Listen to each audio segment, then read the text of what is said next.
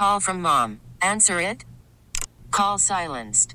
Instacart knows nothing gets between you and the game. That's why they make ordering from your couch easy. Stock up today and get all your groceries for the week delivered in as fast as 30 minutes without missing a minute of the game. You have 47 new voicemails. Download the app to get free delivery on your first three orders while supplies last. Minimum $10 per order. Additional terms apply. Gene, uh, welcome to the show.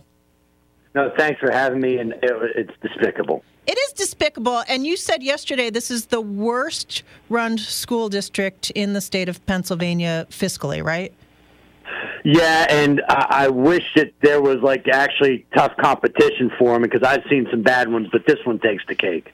All right. And are schools supposed to be audited in this way on a regular basis? Has that been the past practice in the state of Pennsylvania? Yeah, every school district is, uh, there's no mandated time. Every school district needs to be audited. Um, we do, uh, we get to every school district at least once every five years, sometimes a little quicker. Because of this one, now we'll have to get back into Scranton even quicker to see if they're following up on our recommendations. Um, but the, the thing you, you, you want to make your blood boil, not only this mechanic thing, and I, God knows I know there's a story here and we don't just know all the details yet, um, but the bus thing where they keep doing this no bid contract and keep overspending that's been tracked in previous audits as well and the school board simply just doesn't care what the uh, about what they're doing to the public is any of this criminal in your opinion I don't know, and I'll leave that to the prosecutors. We've forwarded it on to the uh, appropriate authorities. I am convinced and again, it's up to the IRS to make this, you know, actual determination. But I am convinced that the payments to this mechanic um, violate the tax laws. Okay, so which agency, if you can say, have you forwarded some of this material on to?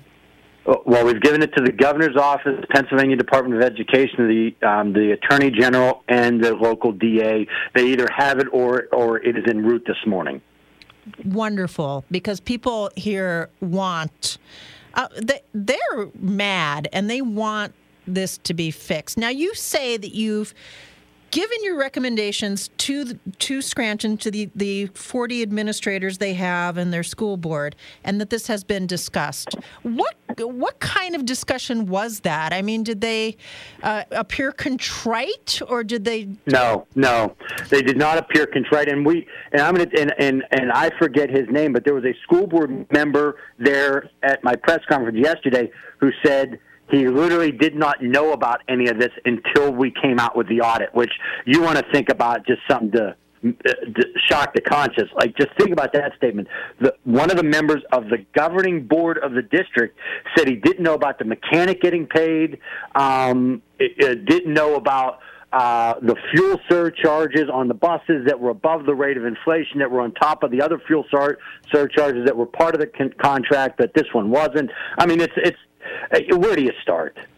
Well, he also said he didn't like your tone. Yeah, well, okay, okay. He, I, I'll, I'll make a deal with you. Okay. You cannot like my tone if you fix the problem. How about that? That's let's make a deal. That is a I'll change bargain. I'll change my tone if they fix the problem. I'll cut a deal. Do you normally get this upset when you do audits? I've never, well, no. Uh, uh, look, we do 5,000 audits a year, so I, I don't have the time to get that upset every day. Um, but uh, I want to tell you this much. I've never seen a situation where a mechanic gets paid a million dollars over 10 years. There's no receipts to find out what he actually did. And again, people are looking for that to obviously be uh, turned back in. And the, the other thing that was shocking uh, yesterday was the retirement incentives that went above and beyond what was necessary to get uh, some folks out of that district. And that added substantially to the burden, which falls, of course, on the taxpayers. Yeah, including, and this is the one that and again, retirement incentives happen. I understand that. This went above and beyond, which is obviously upsetting. But the one that just makes you scratch your head is it, there was one of them that didn't even have a required time of service. I mean, almost every retirement package, you know, you got to at least 20 years in the job. This one, like, they allowed people to retire after less than 10 years. And I said this, and I was meant to be funny and, you know, just trying to add a little bit of light humor to it. The only job I know where you get to retire with a full retirement package uh, before 10 years is president of the United States because they get eight years. But, I mean, obviously that's a pretty hard job to get. I mean, it, it, it's ridiculous. From your interaction with the superintendent of the Scranton School Districts, who also played a little coy yesterday, and the school board members, they seem to say they were they they are aware that they were kind of doing their own investigation. is that the impression that you got from them? I mean, uh, what we say though is if they were conducting an investigation, why weren't some of these things remedied? Look, I, I, that is a great question. I don't believe they have appropriately answered that. Um, I'm not saying they're lying. I just don't have any, any evidence that they're telling the truth. okay, well, let's just leave it at that. Now, if things do not improve, because, you know, we feel that some of these people obviously can be taken out electorally, and there are some people who are leaving the, the school board, but what is the recourse, in your opinion, of the Department of Ed or the state of Pennsylvania in a situation like this that looks like uh, naked malfeasance? Like, what what can be done here? Well, I mean, uh, two things. Uh, one is there's not a lot of. I want to be clear. There's not a lot of good options here. Um, you could have the district put into financial recovery with a state takeover. I'm going to tell you, I I don't like that option. There's not a good track record of that working. Um, the other option is that the district uh, work collaboratively with the Department of Education um, with the results of the audit to try to improve prove it on their own. That to me is the better path. I understand why people would say I don't trust them to do that. I, I get that, but of the two alternatives, I think that's the better path. But it's not going to be easy, and I understand why there's not a lot of credibility for for the district right now.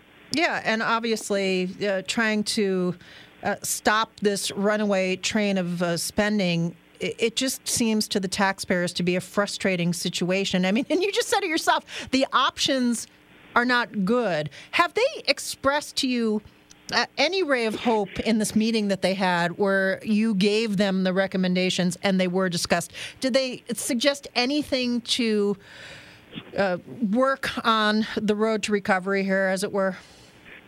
Um, I am not confident. Uh, you know, look, I've had times where we've tough audits, but the district will say, "Hey, look, uh, either you got it, or or we know we got to do things better." I am not and giving them any level of a pass. I am not confident at this stage that they've come to grips with what they have to do. I'm not saying they won't get there, but I'm not confident at this stage. And the idea that their number one complaint about me is my tone shows you that they still have their heads buried in their in the sand on this. I'm glad you said sand because you said something else yesterday. Yeah, I said something else yesterday. You don't know who's listening. Maybe kids are home from school and you know because they're sick or something. So I'm trying to you know trying to be careful about that. Yeah, but this does, of course, boil down. And right now is the time of year when many people are writing out checks to this Scranton School District because they have to pay property taxes. And I can only imagine that they are completely beside themselves knowing that money they may be giving to this district may be wantonly spent and going for health benefits for someone who's not even an employee when they themselves can't even get health benefits through their employer or when you know when you get unemployed sometimes they cut your benefits the next day so this is so repulsive look, look, there are people right now that are going to be writing writing checks that they themselves don't have health care. Now, look, I you know look, and and there's always somebody that, and I understand this may complain about a teacher salary or something like that. But one thing we all know is that the vast majority of teachers are trying to do a great job to educate kids. So I, I so I'm always defend, defending the teachers on, hey, look, you may be a little ha- unhappy with the salary, but they're at least working to try to do what you what the property tax is supposed to go for. This is the money to the mechanic is so far out of bounds. It's be I don't I, I'm running out of words to describe it. Okay. And I guess we're uh, running out of time for you to describe the situation because you said eight minutes, and we want to be uh, we want to be efficient on it. And uh, Eugene DePasquale, we appreciate the fact that you took the time out of your day to do our show and and uh, express your complete frustration with this, uh, as we do too. Uh, well, we were talking before you came on the air. Amazon, you know, they put out a pitch for Amazon to come to Pennsylvania.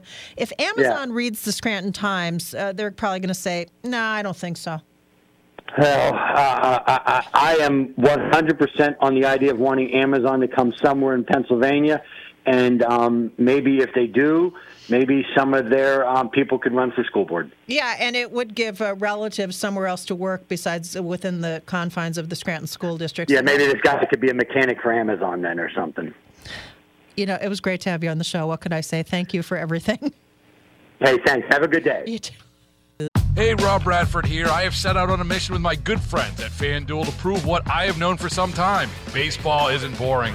Now I have a daily podcast to prove it with some of the most notable people in the baseball world, screaming baseball isn't boring from the mountaintops or at least agreeing to come on our show. Players, managers, GMs, and yes, even the commissioner of baseball, Rob Manfred. It has been a constant wave of baseball's most powerful voices. So join the revolution, subscribe, and soak in Baseball Isn't Boring. Listen on your Odyssey app or wherever you get your podcast. You'll be glad you did.